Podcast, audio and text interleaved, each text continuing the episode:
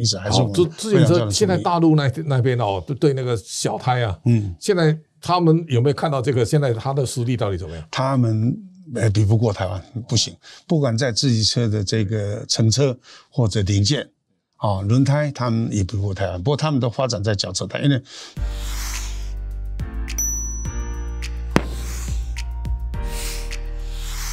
好，各位财讯频道的观众朋友，大家好，我是谢金河。那么今天在我们的频道上呢，特别邀请建大轮胎的总裁杨一敏杨总裁来到我们节目现场。杨总裁好，哎，社长好，各位观众好。好，我们今天来谈谈这一次的环境消税啊，我记得。这个美国这一次大刀一挥啊，南港轮胎好像克最重，喝了一超过一百趴了嘛，哈。那我想这个对产业来讲，这么高的税啊，对出口一定非常不利。要先请你来谈谈这一次反倾销税对整整个台湾产业的撞击力道到底有多大？呃，这个美国呢是以控诉倾销税呢啊出名的哈。去年呢啊，这个美国呢对台湾、南韩。泰国跟越南这四个国家呢，来一起来告倾销税，把四个国家呢啊全部告上了哈啊，结果啊他们算是大赢了，他们是认定进口的轮胎对美国的轮胎业有造成损害啊，所以说根据这个商务部所计算出来的倾销比率呢，就制定了一个倾销税哈，那这已经。公布，那台湾呢很不幸，台湾受调查的两个厂商呢是南港跟正新，正新是二十点零四，那这个南港是一百零一点八四 percent 的啊，建大、泰丰跟华丰呢，这我们这三家呢就八十四点七五个 percent 哈，所以现在目前呢，从台湾出出口到美国的这个啊这个脚车摊呢，目前基本上已经是停摆了哈，对建大而言是。啊，台湾部分稍微受伤，但是我们把整个的订单呢，啊是销美国的订单，我们全部转到越南这样去生产哈，所以我目前的越南厂非常非常的忙，那基本上就是赶快多加班多生产，那也一路呢在扩产，所以这个我看影响是很大的哦。是的，是的。那现在越南的这一块啊，对你来讲应该越来越重要了哦，所以我说越南的厂。胡志明的厂我去看了了哦，那那个厂现在看起来都很新嘛哈，而且场地营业面积都很大。越南到目前为止啊，整个生产基地的实力啊，在中国成熟以后呢，现在很多厂商也开始看中越南的发展。所以越南的优势在哪里？可以跟我们来分析一下。这个越南呢，我们。呃，越南有两个厂哈，那第一个厂是在二十几年前建的，那时候是跟随这个三洋汽车哈，那时候黄董事长他看中越南这个摩托车的市场，他就需要台湾的零件也一起去，他说那时候我们就跟着他们去。那在几年前，美国对中国大陆的轿车胎呢开始课征倾销税的时候，那因为一一倾销呢，我们这个就没有办法出口到美国，所以我们就准备回台湾来生产。那我们那时候想要啊拿土地，但是土地又拿不到。那最后啊，我只好被迫到越南啊，就买了啊这个社长去参观那个厂。现在很多人都说啊，我呃 呃超前部署哈，眼光看得很准哈。啊，结果今天台湾被告倾销啊，越南没有哈，所以也是运气还算不错了哈。反正我目前呢。啊，可以算非常的越南厂非常的忙碌。我们可以看到，大概我们越南厂的这个脚踏车轮胎的产能还必须再扩充啊，或者在未来可能也会供不应求。这个生产基地的选择啊，其实非常重要。所以你刚刚讲到这个，就是说，比方说，我们也看广隆光电做铅酸电池。对。我跟李亚明董事长在讲啊，我说，哎，那个时候你怎么会选越南哦？他原来我说，如果你在广东哦。我看现在老早就停工了哈，对不对？但是你看他越南话一直都非常发展的非常好嘛。是的，所以几年下来，我说那个格局跟规模都不一样了。所以这个就变成说，建大从大陆的昆山哦，我看深圳也有。深圳有。上回你也提到啊，深圳那个你去的很早啊，刚刚开始的时候，我记得我八零年代到深圳去看，一片荒烟蔓草。对。现在。当然，这个三十年不是开玩笑的哦，所以我想，我们如果把这个几个重要的生产基地上来来来稍微看一下，每一个地方，从大陆到台湾到越南或者东协这些国家，你怎么看未来这样轮胎产业的巨落的发展呢？目前因为呢这个倾销税的关系哈，所以大家在台湾的部分的扩充应该会呃减缓。那中国大陆也一样，中国大陆未来我们是看重在它的内销啊，它的汽车量还相当的大，但是其他出口的部分呢啊，我们就大部分的轮胎业呢就移到这个越南。有些到泰国，那我们在印尼又有一个厂啊，我觉得未来东协这个市场它也内销市场也会成长，那在出口方面呢，应该有有一点优势。台湾的轮胎业呢，目前看起来大概就是往东南移的机会是比较大，比较大。拉大一点来看，就是说轮胎其实像 欧洲那个马牌那种哈，Continental，全世界的了哈。那那日本轮胎哦，你像这样横横滨轮胎那些，它原来都是强的嘛。那这几年。中国慢慢上来以后，它量很大嘛，哈，那那我想台湾如果按照现在全球的竞争力的这个规模跟产业竞争力来看，台湾的轮胎现在在全球的排名大概顺位是什么样一个状况？呃，这几年啊，这个全世界的轮胎业也产生很大的变化。那最主要是中国的厂商啊，这个都起来了，而且他们很敢冲。所以我目前。看起来是最大的竞争者，应该还是来中国大陆哈。那台湾现在大概在营运方面呢，比较努力冲刺的，大概就是正兴跟建大哈。对建大而言呢，我目前呃这个中国大陆还有三个厂，那我们在越南就有两个厂，像印尼有这个行业，在印尼这个厂啊，我们也坦白讲也经营的不错哈。除了这几个点之外，我们大概就会考虑，哎，要不要去印度或者美国？好，我想这个除了生产基地之外，我们来看建大在这几年当中，其实那个小胎还是很重要的。是的，那台湾其实后面我看全世界轮胎业大部分都以汽车的大胎为主，但是像建大这样能够在小胎这个市场里面一直很稳健的发展不多啊。那这几年刚好从脚踏车开始到电动脚踏车，现在我看量非常惊人哈。这个发展就如果从建大发展的策略来讲，你大胎跟小胎未来发展的策略。会形成什么样一个格局？在我们的这个经营策略呢，我我有我有十二个字哈，我说从小到大，好，我们是从小胎到大胎哈，然后这个呃以小养大，因为刚刚开始做大胎的时候会亏本量小，所以我们用小胎的利润来支撑大胎啊，那等大胎上来之后呢，我们保小扩大，就是说我们小胎我们还保住。大胎一直在扩哈，这是我们的一个经营的策略哈。在世界的大厂，现在大部分都是注重在这个轿车胎哈，因为坦白讲，轿车胎的市场是大了很多哈。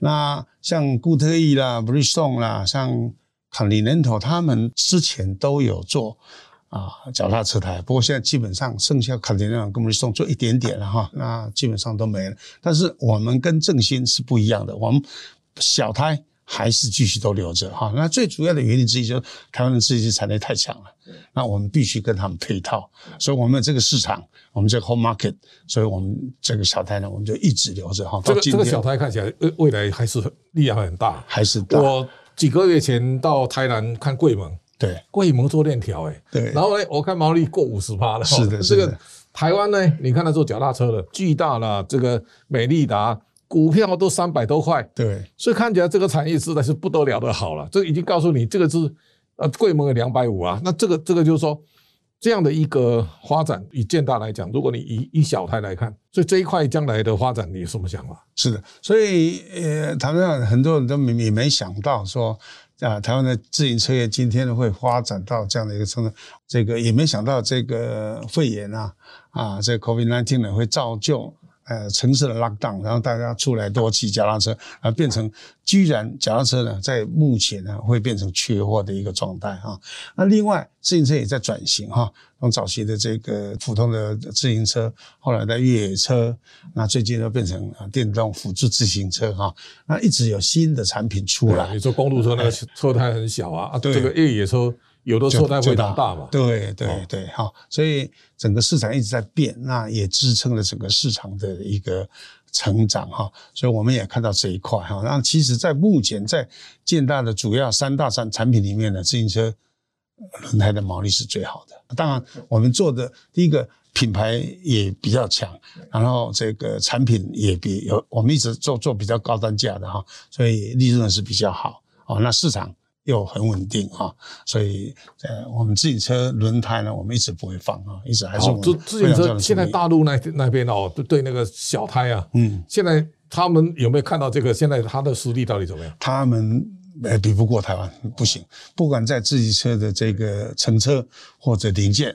哦，轮胎他们也不如台湾，不过他们都发展在脚车胎，因为中国大陆的汽车市场一直上上来，所以他们的时间呢、精力呢，大部分都往在那边在发展。所以那个跟下游终端这个产业的竞争力有有很大的关系，因为有有巨大又没力大，对对，所以那个建大后面它的支撑力相对就会比较强哈。我们这个很大的很强的火车头在拖哈，对，后面就跟着走。摩托车其实也是一个了，就台湾其实早期摩托车很强，但后来机车的这个好像慢慢就比比较没有那那种全球性的竞争力。那现在机车胎现在好不好赚？然后呢，你的产业政策、产品别未来会有什么样的想法？这个对台湾的厂商而言，哈，这个我想机车胎的毛利要比轿车胎还好一点哈。那因为相对的机车胎的。这个市场竞争没有没那么轿车的那么那么多哈，啊，我们台湾这几个厂的摩托车胎的毛利还是比轿车胎还大的。不过，因为整个的市场还是轿车胎大了很多哈，所以大家还是在这方面呢，还是用了很大的力量，希望这个轿车台的这在这方面呢，也未来也能够啊闯出了一片天哈。好，我想你刚刚把那个董事长的职位交出来了哈，那轮胎业在台湾。基本上都是老牌的家族的产业哈，你看到你爸爸创立，然后交给你啊，你交给你弟弟啊，现在第三代的也慢慢出来了哈。那正兴在罗杰过世以后，看 他们内部也是经营前出现过混乱嘛哈。所以我想在这样的你的未来的公司的传承啊设计的，我我相信应该你有一更新的想法，这个可以跟我们分享一下。那台湾的轮胎业基本上。虽然这几个大厂都有股票上市，但基本上还是半家族企业了哈。就是说，这个创办人的家族掌握的股份还是相当的多哈。那像现在，我们杨家大概就占了百分之六十五，所以啊，对我们杨家而言，建大是我们的最重要的一一个部分哈。所以我们一定会全力把这个建大呢啊耕耘得更好。那当然这个。还是要慢慢把它这个组织化，尽量引进啊这个外面的人才哈，专业经理人哈来帮忙经营。我想这个是非常重要的。好，我想这个能够让家族能够延续传承啊，而且家和万事兴啊。好，另外一个问题要请教杨董，就是说，就全球供应链，你像观察美国这次扣缓倾销税。美国其实也希望很多产业它自己的自主性能够提高。过去三十年，美国几乎把重要产业都已经用外包的方式，通通交给别人了。这个产业空洞化所造成国家的经济的影响还是太大了哈。所以供应链的自主化的趋势啊，对未来的整个产业会造成什么影响？这次的美中贸易战哈，当然一方面是倾销税。那一方面是这个三零一的二十五个 percent 哈，所以加剧了中国大陆产品的消美。我们刚才讲说美国部分这个市场的啊缺乏这个竞争力哈，所以我们可以看得到。啊，有很多的厂商啊，他们就把中国大陆的产能就外移哈，就外移哈。那我们也一样哈，这个我们目前现在的策略说，在中国，当然中国还有很大的市场。你在中国现在以供供应中国内需市场为主？对，那当然还有一些地区啊，还是还是没有经销部分还是没问题啊。啊，因为中国大陆市场以内需市场越来越大哈，所以我们这个中国大陆的厂。还是继续保留，但是我们比较没有做重大的一个扩充。那主要的扩充来自这个台湾、跟东南亚、跟印尼。那当然有人在讲说，为什么要去美国投资？哈，那我我想啊，最近因为又是这个肺炎的关系哈，所以啊，这个不确定性呢啊增呃变得很大啊，就是经济上也好，这个市场面呢都会有点变化。所以啊，去美国投资，我想这个。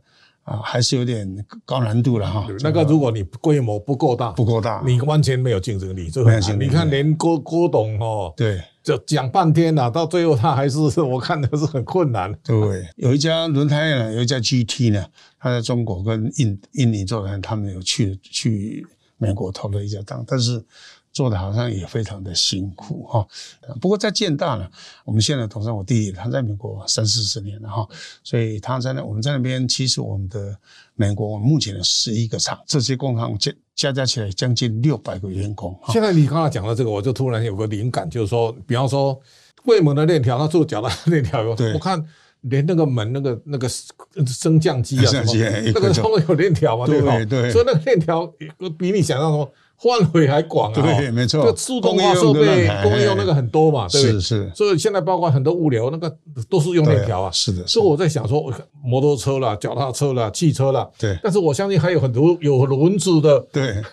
这个轮子就需要轮胎，这个很多了。这那这个如果对建大来，因为建建大有小胎的基础，少量多样的市场。建达应该是有机会，对，而且我们在美国哈，我刚刚提到我们有那么多厂，现在目前将近六百个员工哈，所以我们哪一天呢，我们决定说要到美国去做这个轿车台哈，我想我们还还是稍微有点优势了，而且我们在那边好几年了哈，各方面的人才对美国的了解都还是比较比较充足的了。好，我想我们节目渐近尾声了，也想说，其实在这几年台湾的企业啊，这些年中，第一个它。对利基市场的选择，它非常精准哦。第二个呢，它的经营弹非常有弹性，很灵活。第三个，大家都很肯拼。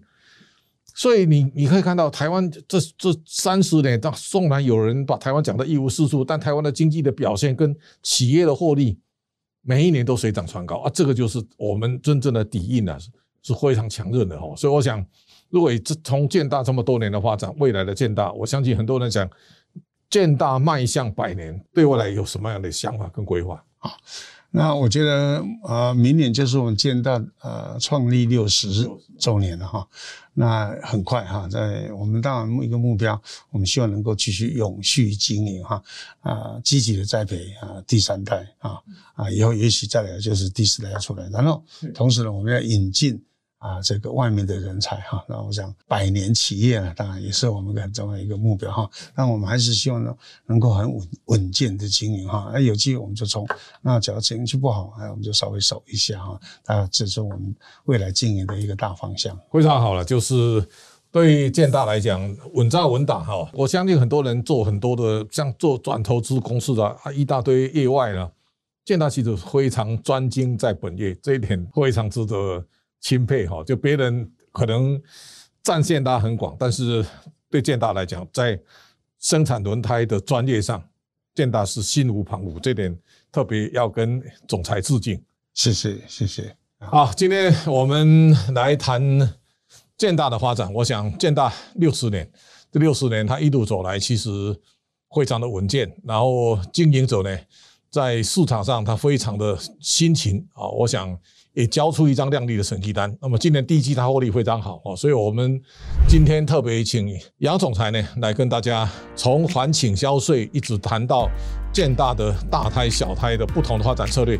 我们希望建大越来越成功，越来越好。今天谢谢杨总裁，谢谢谢谢大家观赏。